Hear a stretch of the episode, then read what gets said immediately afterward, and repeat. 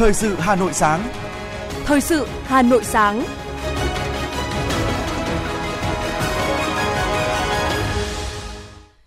Kính chào quý vị và các bạn. Bây giờ là chương trình thời sự của Đài Phát thanh Truyền Hà Nội, phát trực tiếp trên sóng phát thanh tần số FM 90 MHz. Sáng nay thứ tư ngày mùng 8 tháng 6 năm 2022 có những nội dung chính sau đây. Hôm nay, Quốc hội tiếp tục phiên chất vấn và trả lời chất vấn. Các tư lệnh ngành của Bộ Tài chính, Bộ Giao thông Vận tải, Ngân hàng Nhà nước Việt Nam sẽ đăng đàn trả lời phần chất vấn của đại biểu. Tổng cục Du lịch kêu gọi sự hưởng ứng của người dân, du khách bình chọn cho du lịch Việt Nam tại giải thưởng du lịch World Travel Award năm 2022. Doanh nghiệp Hà Nội và Italia hợp tác phát triển ngành công nghiệp chủ lực. Hà Nội quyết tâm tổ chức các kỳ thi an toàn, nghiêm túc, chất lượng. Người dân cần cảnh giác âm mưu thủ đoạn hoạt động của các loại tội phạm mạng, tội phạm sử dụng công nghệ cao để tránh bị lừa đảo mất tài sản. Phần tin thế giới có những sự kiện nổi bật. Thành phố Thượng Hải nối lại hoạt động sản xuất gần như bình thường. Sri Lanka gần 5 tỷ đô la Mỹ để duy trì các điều kiện sống cơ bản cho người dân. Sau đây là nội dung chi tiết. Thưa quý vị và các bạn, Tiếp tục chương trình kỳ họp thứ 3 Quốc hội khóa 15, từ chiều ngày 7 tháng 6 đến ngày 9 tháng 6, Quốc hội tiến hành phiên chất vấn và trả lời chất vấn đối với 4 nhóm vấn đề thuộc lĩnh vực quản lý nhà nước của các bộ Tài chính, Nông nghiệp và Phát triển Nông thôn, Giao thông Vận tải, Ngân hàng Nhà nước Việt Nam. Phiên chất vấn trả lời chất vấn đầu tiên về nhóm vấn đề thuộc lĩnh vực nông nghiệp và phát triển nông thôn chiều qua đã nhận được sự quan tâm của nhiều đại biểu Quốc hội. Phóng viên Lưu Hường ghi nhận biên hành lang Quốc hội. Trong phiên chất vấn và trả lời chất vấn, Bộ trưởng Bộ Nông nghiệp và Phát triển Nông thôn Lê Minh Hoan đã đăng đàn trả lời nhóm vấn đề thứ nhất thuộc lĩnh vực nông nghiệp và phát triển nông thôn, bao gồm công tác tổ chức sản xuất gắn với thị trường tiêu thụ sản phẩm nông nghiệp, phối hợp xây dựng cơ chế chính sách, xúc tiến thương mại, đàm phán mở cửa, phát triển thị trường nông sản, giải pháp ổn định thị trường, kiểm soát sự biến động giá của một số mặt hàng nông sản, thủy sản, thức ăn chăn nuôi, vật tư nông nghiệp – việc cắt giảm đơn giản hóa thủ tục hành chính, thu hút đầu tư kinh doanh trong lĩnh vực nông nghiệp, đẩy mạnh ứng dụng công nghệ cao vào sản xuất nông nghiệp, nâng cao giá trị sản phẩm, thích ứng với biến đổi khí hậu, bảo đảm phát triển bền vững.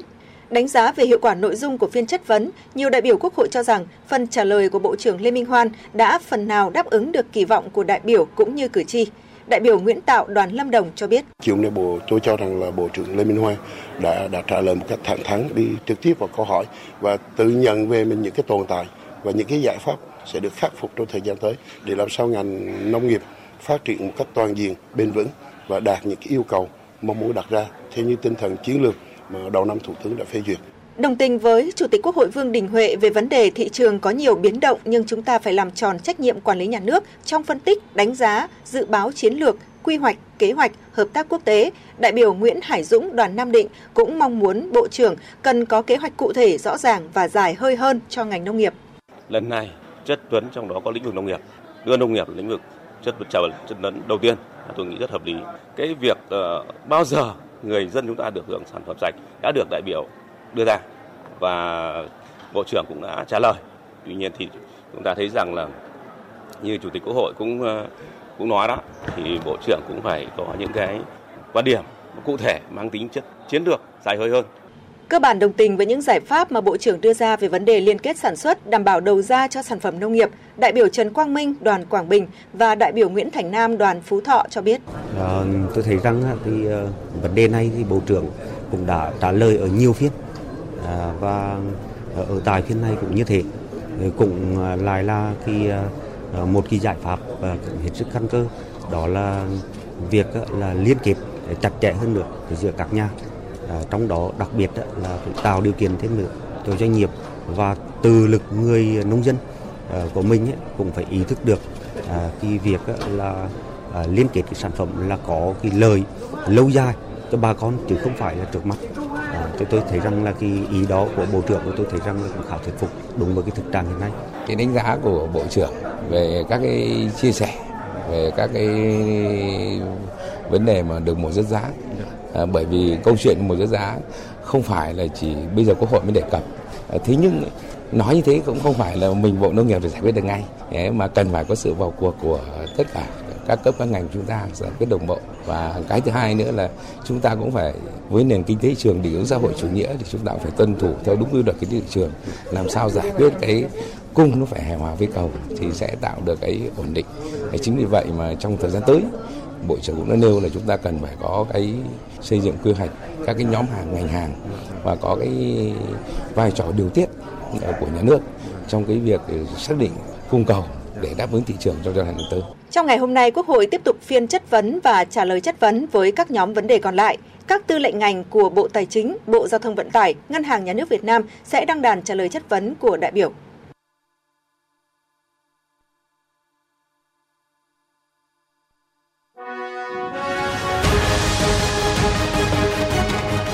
Thời sự Hà Nội, nhanh, chính xác, tương tác cao. Thời sự Hà Nội, nhanh, chính xác, tương tác cao.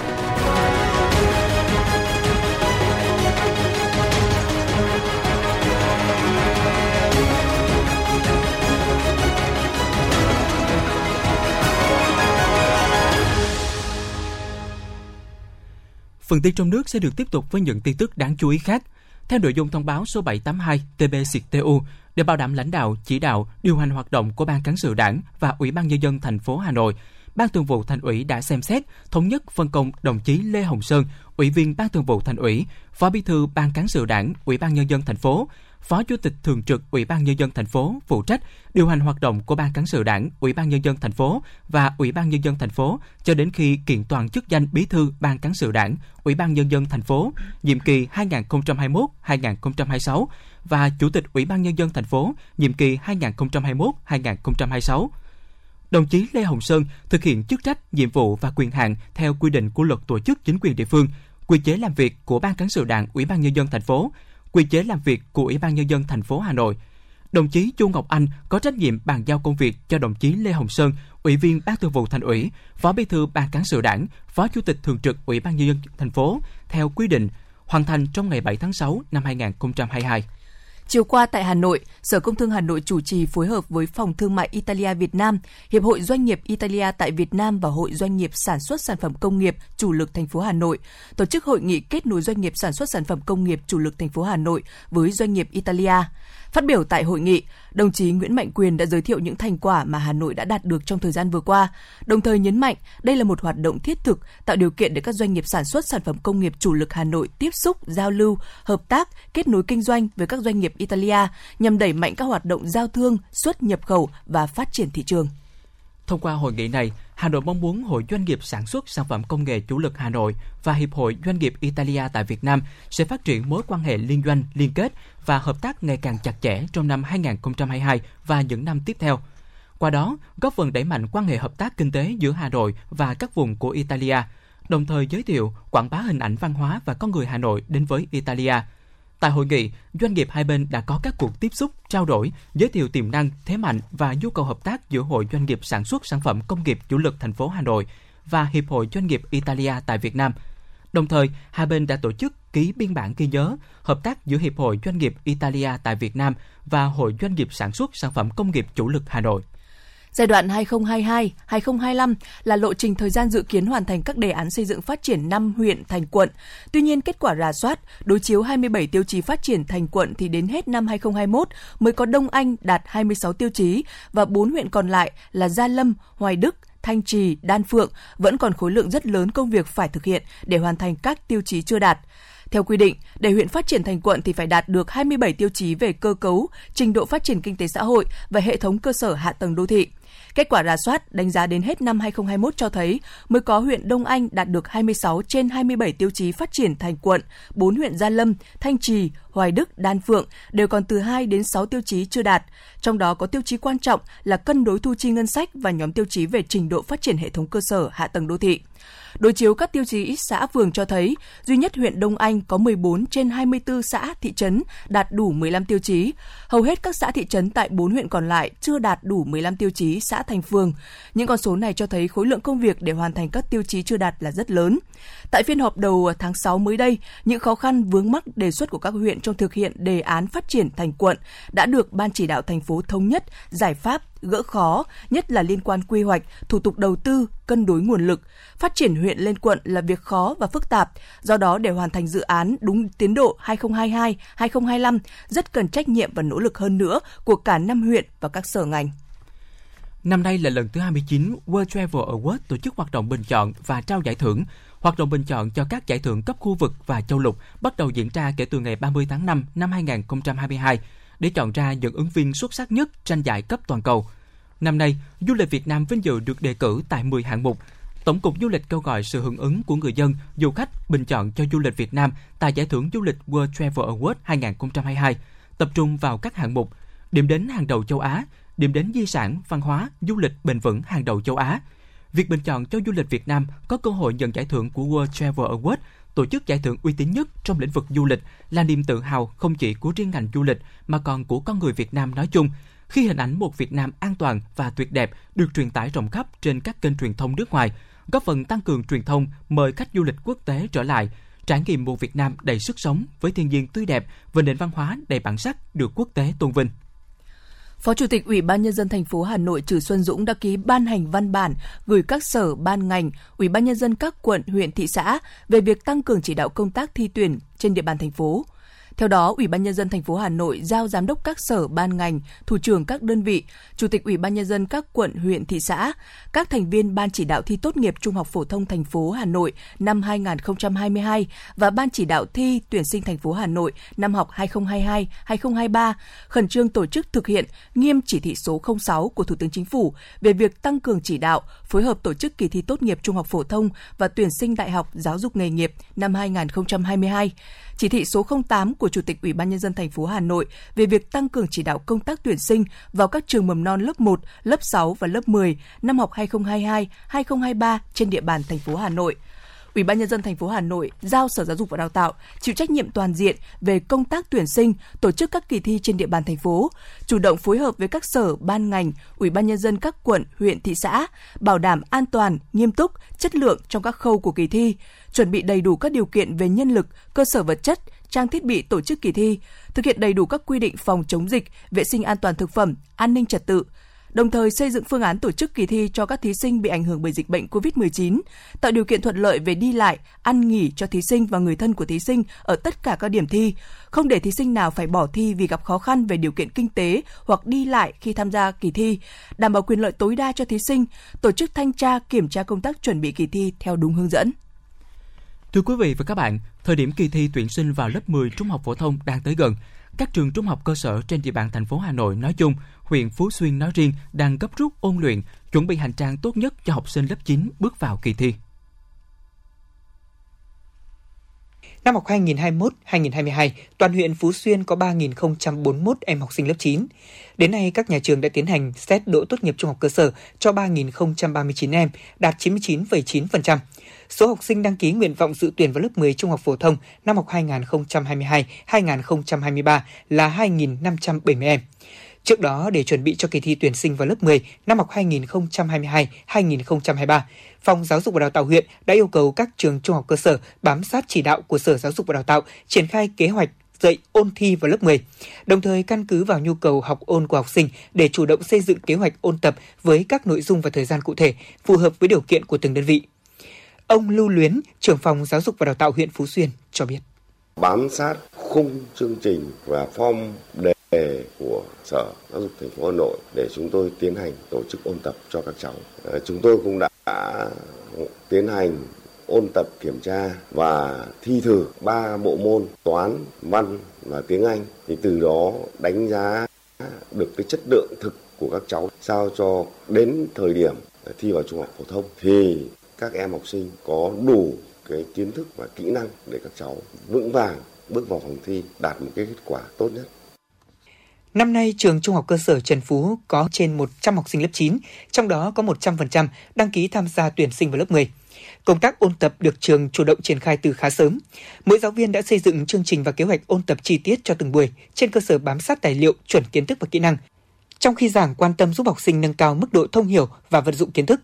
để việc ôn tập đạt hiệu quả, trường cũng đã bố trí những giáo viên có kinh nghiệm trong việc dạy ôn thi vào lớp 10 nhằm giúp cho học sinh bám sát cũng như nắm vững chuẩn kiến thức. Do vậy, hàng năm tỷ lệ học sinh đỗ vào các trường trung học phổ thông công lập của trường luôn nằm trong top đầu các trường trung học cơ sở trong huyện. Em Trần Thị Linh, trường trung học cơ sở Trần Phú, huyện Phú Xuyên chia sẻ. Các cô giáo đều rất là sát sao trong việc bảo ban chúng em ạ. À, các cô cũng đã uh, trang bị những kiến thức và lịch trình rất là đầy đủ và bọn em đều đề đạt ra những cái uh, kế hoạch ôn thi rất hợp lý. Năm học này, trường Trung học cơ sở Vân Từ có trên 100 em học sinh lớp 9. Để các em có đầy đủ kiến thức thi vào lớp 10 trung học phổ thông, nhà trường đã có những điều chỉnh về kế hoạch dạy học. Giáo viên cũng thay đổi về phương pháp giảng dạy để phù hợp với trình độ của học sinh. Năm học này, trường tăng cường thêm giáo viên phụ trách giảng dạy ở 3 môn toán, ngoại ngữ, tiếng Anh cho học sinh khối 9. Nhà trường cũng tiến hành phân loại học sinh theo năng lực học tập nhằm có phương pháp ôn luyện phù hợp nhất. Ngoài hướng dẫn ôn tập theo chuẩn kiến thức lớp 9 và kế hoạch của Sở Giáo dục Đào tạo, nhà trường còn tăng cường cho các em luyện nhiều dạng đề, đồng thời chú trọng truyền đạt cho học sinh kỹ năng làm bài, kỹ năng củng cố và tổng hợp kiến thức để phục vụ cho việc làm bài thi. Cô Trương Tú Phương, hiệu trưởng trường trung học cơ sở Vân Từ, huyện Phú Xuyên nói: Nhà trường tập trung ôn tập cho các em bộ môn toán, ngữ văn và tiếng Anh à, tăng cường với cái thời lượng à, tiết học. À, nhà trường kết hợp cái việc à, ôn tập cho học sinh tăng cái lượng kiến thức cho các em, cho các em có đủ tự tin để à, bước vào kỳ thi. À, với học sinh khối 9 thì nhà trường đã chọn những à, giáo viên à, có đầy đủ kinh nghiệm, À, kỹ năng à, dạy học sinh khối 9 và tâm huyết với nghề à, để dạy cho các em. Đối với các thầy cô mà dạy lớp 9 thì nhà trường cũng quán triệt tinh thần là phải dạy bám sát chuẩn kiến thức kỹ năng cũng như bám sát chương trình giảm tải mà Bộ Giáo dục và Đào tạo đề ra. Những ngày này, công tác ôn thi luyện tập vào lớp 10 trung học phổ thông của thầy và trò các trường trung cơ sở trên địa bàn huyện Phú Xuyên đang diễn ra tích cực và khẩn trương với ba môn thi toán, ngữ văn, tiếng Anh.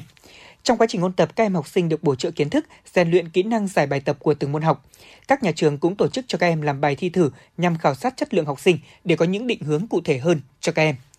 Hiện nay, trên 2.570 học sinh lớp 9 của 28 trường trung cơ sở trên địa bàn huyện Phú Xuyên đang gấp rút ôn tập, củng cố kiến thức và kỹ năng làm bài để có hành trang tốt nhất trước khi bước vào kỳ thi quan trọng. Tin rằng với sự chủ động, nghiêm túc, hỗ trợ tích cực từ các nhà trường, sự nỗ lực của học sinh cùng với sự quan tâm của các bậc phụ huynh, các em học sinh của huyện Phú Xuyên sẽ đạt kết quả cao trong kỳ thi tuyển sinh vào lớp 10 trung học phổ thông năm học 2022-2023.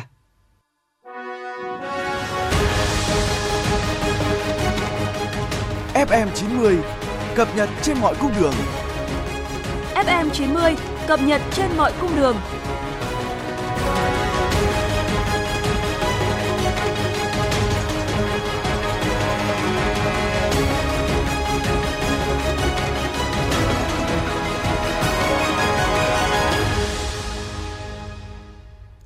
Mời quý vị và các bạn nghe tiếp phần tin.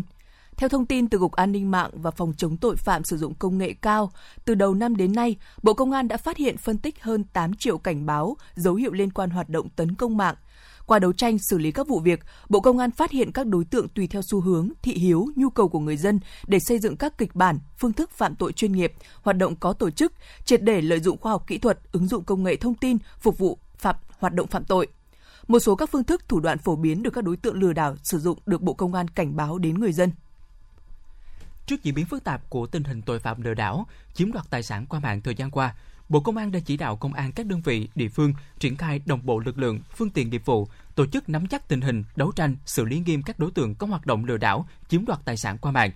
Kết quả trong 6 tháng đầu năm 2022, Bộ Công an đã đấu tranh khởi tố 255 vụ án với 185 bị can, tăng cường công tác phòng ngừa xã hội, cảnh báo về phương thức, thủ đoạn của tội phạm, tuyên truyền kết quả đấu tranh, triệt phá các vụ án nhằm răng đe, trấn áp tội phạm, đồng thời tham mưu hoàn thiện hệ thống chính sách, pháp luật, nâng cao hiệu quả công tác quản lý nhà nước trên lĩnh vực phòng chống tội phạm sử dụng công nghệ cao nói chung và tội phạm lừa đảo chiếm đoạt tài sản nói riêng. Công ty cổ phần Tasco, công ty mẹ của công ty trách nhiệm hữu hạn thu phí tự động VETC, một trong hai doanh nghiệp cung cấp thu phí tự động không dừng của Việt Nam, vừa trúng thầu và ký hợp đồng cung cấp dịch vụ thu phí trên các tuyến cao tốc do VEC quản lý khai thác. Theo yêu cầu của chính phủ, tiến độ lắp đặt và vận hành thu phí tự động trên tất cả các tuyến cao tốc do VEC quản lý phải hoàn thành muộn nhất ngày 31 tháng 7 tới, gồm các tuyến cao tốc Cầu Rẽ Ninh Bình, Nội Bài Lào Cai, Đà Nẵng, Quảng Ngãi, Thành phố Hồ Chí Minh, Long Thành, Dầu Dầu Dây, Trung tâm Thông tin Chỉ huy Công an thành phố Hà Nội cho biết, ngày 7 tháng 6, lực lượng cảnh sát giao thông tuần tra kiểm soát phát hiện, xử lý 731 trường hợp vi phạm luật giao thông đường bộ, tạm giữ 33 phương tiện, 120 bộ giấy tờ, tước 23 giấy phép lái xe, xử lý vi phạm luật giao thông đường thủy 9 trường hợp. Trong ngày xảy ra một vụ tai nạn giao thông đường bộ nghiêm trọng làm một người chết do va chạm giữa xe ô tô với người đi bộ tại địa bàn xã Bích Hòa, huyện Thanh Oai. Quý vị và các bạn đang nghe chương trình Thời sự sáng của Đài Phát thanh Truyền Hà Nội, phát trên sóng FM 90 tần số 90 MHz. Phần tin thế giới sẽ tiếp nối chương trình. Theo chính quyền thành phố Thượng Hải, hiện hoạt động sản xuất tại đây đã được nối lại gần như bình thường. Các nhà máy sản xuất ô tô đang hướng đến khôi phục 100% công suất. Chính quyền thành phố Thượng Hải đã thực hiện cùng lúc tới 50 biện pháp hỗ trợ doanh nghiệp trong 8 lĩnh vực khác nhau, bao gồm việc cho phép hoãn và giảm thuế, kéo dài thời hạn thanh toán tiền thuê đất. Nhờ các gói hỗ trợ, một vài doanh nghiệp đã khôi phục đầy đủ công suất hoạt động. Bộ Quốc phòng Belarus cho biết các lực lượng vũ trang nước này đã bắt đầu chương trình tập trận nhằm thực hành chuyển tiếp từ trạng thái thời bình chuyển sang thời chiến. Bộ Quốc phòng Belarus giải thích các biện pháp này hoàn toàn phù hợp với kế hoạch huấn luyện các lực lượng vũ trang giai đoạn 2021-2022. Giao tranh ác liệt ở miền Tây và miền Nam Sudan đã cướp đi sinh mạng của ít nhất 27 người và hàng chục người bị thương, khiến đặc phái viên của Liên Hợp Quốc phải bày tỏ quan ngại. Đặc phái viên Liên Hợp Quốc tại Sudan Volker Perthes bày tỏ quan ngại sâu sắc về các cuộc đụng độ giữa các nhóm sắc tộc, đồng thời kêu gọi các lực lượng an ninh đảm bảo trật tự, bảo vệ dân thường, các thủ lĩnh địa phương nỗ lực làm trung gian hòa giải. Ít nhất hai người đã thiệt mạng trong vụ nổ súng tại một siêu thị ở thành phố Darmstadt, bang Hessen, miền trung nước Đức. Hiện các cơ quan chức năng đang tiến hành điều tra. Các thông tin ban đầu chưa thể xác định động cơ đằng sau vụ nổ súng này. Thủ tướng Sri Lanka cho biết chính phủ nước này sẽ cần ít nhất 5 tỷ đô la Mỹ trong 6 tháng tới để duy trì các tiêu chuẩn sống cơ bản cho người dân, bao gồm khoảng 3,3 tỷ đô la Mỹ chi cho việc nhập khẩu nhiên liệu. Quốc đảo 22 triệu dân này hiện đang phải hứng chịu cuộc khủng hoảng kinh tế nghiêm trọng nhất trong 70 năm qua. Người dân thiếu thốn thực phẩm, nhiên liệu và thuốc men trong khi lạm phát cao kỷ lục và không đủ điều kiện sử dụng. Tình trạng thiếu ngoại hối khiến hoạt động nhập khẩu các mặt hàng thiết bị đình trệ, những bất ổn chính trị và xã hội theo đó cũng leo thang. Hiện Sri Lanka đang phải đàm phán với Quỹ tiền tệ quốc tế về các gói cứu trợ cũng như phải thảo luận về tái cơ cấu nợ với các chủ nợ. Sri Lanka đang gánh khoản nợ nước ngoài lên tới 51 tỷ đô la Mỹ. Các cơ quan của Liên Hợp Quốc cho biết, mùa mưa thứ tư liên tiếp đã thất bại ở Somalia, quốc gia vùng sừng châu Phi, và các nhà khí tượng học đang cảnh báo về một mùa mưa dưới mức trung bình khác vào cuối năm nay khi khí hậu trái đất trở nên thất thường hơn. Đồng thời, giá lương thực thế giới gần mức cao kỷ lục do cuộc chiến Nga-Ukraine gây ảnh hưởng nghiêm trọng tới thị trường ngũ cốc và dầu ăn. Khoảng 213.000 người Somali có nguy cơ chết đói, tăng gần gấp 3 lần so với mức dự kiến hồi tháng 4 khoảng 7,1 triệu người ở Somalia hoặc gần một nửa dân số nước này phải đối mặt với mức độ mất an ninh lương thực nghiêm trọng. Có nghĩa là họ sẽ khó có được lượng calo tối thiểu cần thiết hàng ngày và có thể phải bán tài sản để sống sót. Cảnh sát phòng chống tội phạm ma túy tỉnh Bokeo, Bắc Lào cho biết, lực lượng chức năng của tỉnh này vừa bắt giữ vụ vận chuyển ma túy lớn khi những kẻ buôn lậu đang trên đường đi tiêu thụ vào cuối tuần qua. Tại hiện trường, lực lượng chức năng thu giữ 12 triệu viên amphetamine có tổng lượng là 1.440 kg. Số ma túy này được những kẻ buôn lậu ngụy trang và cất giấu trên một xe container. Hai đối tượng vận chuyển số hàng cấm trên đang bị bắt giữ và phục vụ cho công tác điều tra mở rộng vụ án. Theo nhận định của cơ quan điều tra, rất có thể đây là một mắt xích của một đường dây vận chuyển ma túy ra nước ngoài tiêu thụ với số lượng lớn.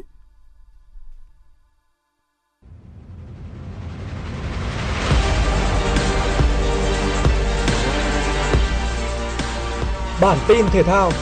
Bản tin thể thao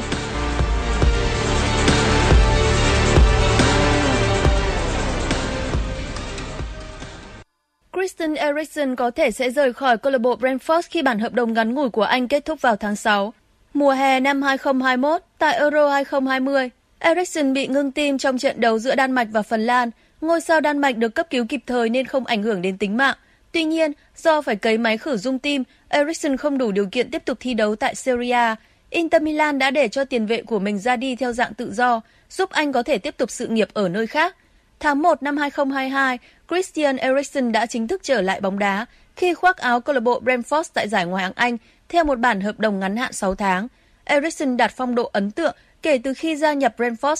Ngôi sao sinh năm 1992 đã chơi rất hay trong màu áo đội bóng nước Anh. Những đóng góp của anh giúp đội bóng này trụ hạng thành công từ sớm và kết thúc mùa giải ở vị trí thứ 13 trên bảng xếp hạng. Huấn luyện viên Thomas Frank của Bầy Ong đã sớm bày tỏ mong muốn giữ chân cầu thủ người Đan Mạch và gia hạn tiếp hợp đồng với Eriksen. Christian Eriksen chứng minh anh vẫn đủ sức thi đấu đỉnh cao tại ngoại hạng Anh. Nhiều đội bóng lớn muốn chiêu mộ tiền vệ 30 tuổi trong mùa hè năm 2022, trong đó có Manchester United, Tottenham và Arsenal. Alexander Lacazette rời câu lạc bộ Arsenal sau năm mùa giải gắn bó với sân Emirates. Bản hợp đồng giữa tiền đạo 31 tuổi và pháo thủ thành London chuẩn bị đáo hạn vào ngày 30 tháng 6 tới đây và đôi bên sẽ không ký kết để gia hạn Lacazette gia nhập Arsenal từ Lyon với mức giá 47,7 triệu bảng Anh hồi tháng 7 năm 2017. Trong năm mùa giải khoác áo pháo thủ, ngôi sao người Pháp ghi được 71 bàn thắng và có 31 đường kiến tạo sau 206 trận đấu. Cùng Arsenal, anh đã giành được chức vô địch FA Cup mùa giải 2019-2020 và danh hiệu siêu cúp Anh năm 2017, đồng thời được bầu chọn là cầu thủ xuất sắc nhất câu lạc bộ mùa giải 2018-2019.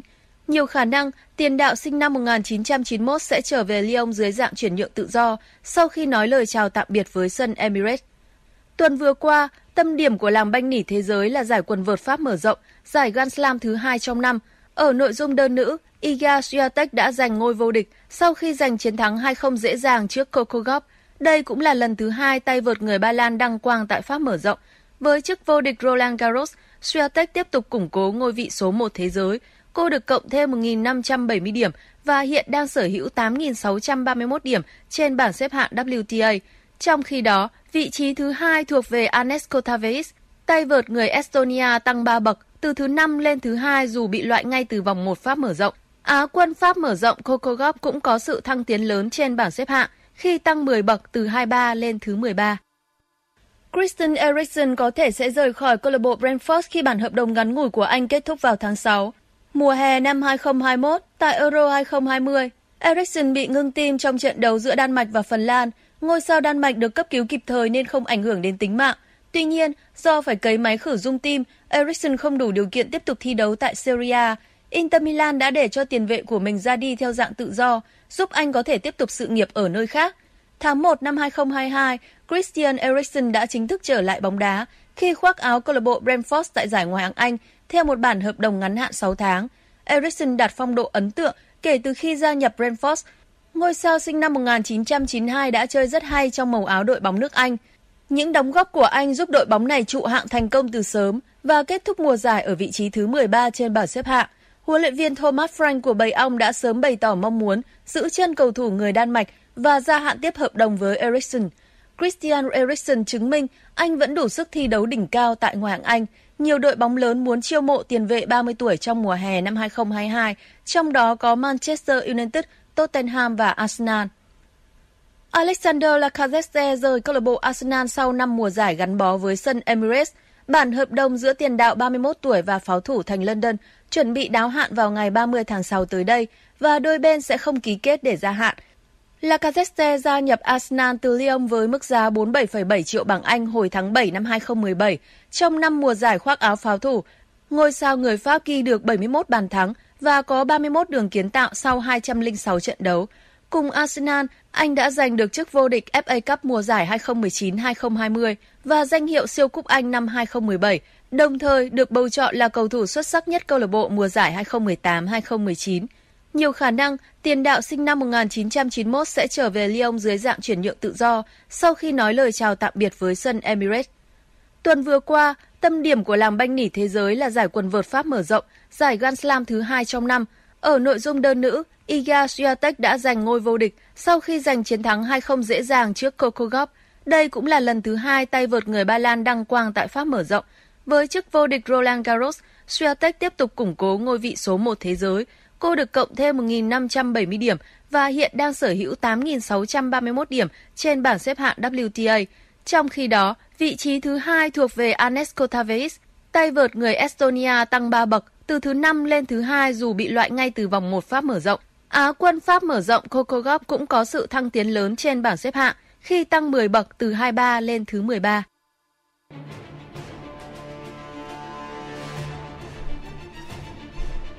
Đài khí tượng thủy văn khu vực Đồng bằng Bắc Bộ cho biết, sáng nay khu vực Hà Nội có lúc mưa rào và rải rác có dông, bắt đầu từ các quận Long Biên, Hai Bà Trưng, Hoàng Kiếm, Đống Đa. Sau đó mưa rộng ra những khu vực khác. Thời tiết mát, nhiệt độ phổ biến từ 24 đến 26 độ C. Trưa và chiều nay giảm mây, hưởng nắng, nhiệt độ cao nhất từ 30 đến 32 độ C. Do ảnh hưởng của rãnh áp thấp qua đồng bằng Bắc Bộ, nên từ chiều tối nay đến ngày 11 tháng 6, Hà Nội có lúc có mưa rào và dông, có nơi mưa to kèm lốc, xét, gió giật mạnh. Thời gian mưa tập trung về chiều tối và đêm. Quý vị và các bạn vừa nghe chương trình thời sự của Đài Phát thanh Truyền Hà Nội, chỉ đạo nội dung Nguyễn Kim Khiêm, chỉ đạo sản xuất Nguyễn Tiến Dũng, tổ chức sản xuất Trà Mi, chương trình do biên tập viên Thùy Chi, phát thanh viên Xuân Tân Hoài Linh cùng với kỹ thuật viên Quang Ngọc thực hiện. Xin chào và hẹn gặp lại trong chương trình thời sự 19 giờ tối nay.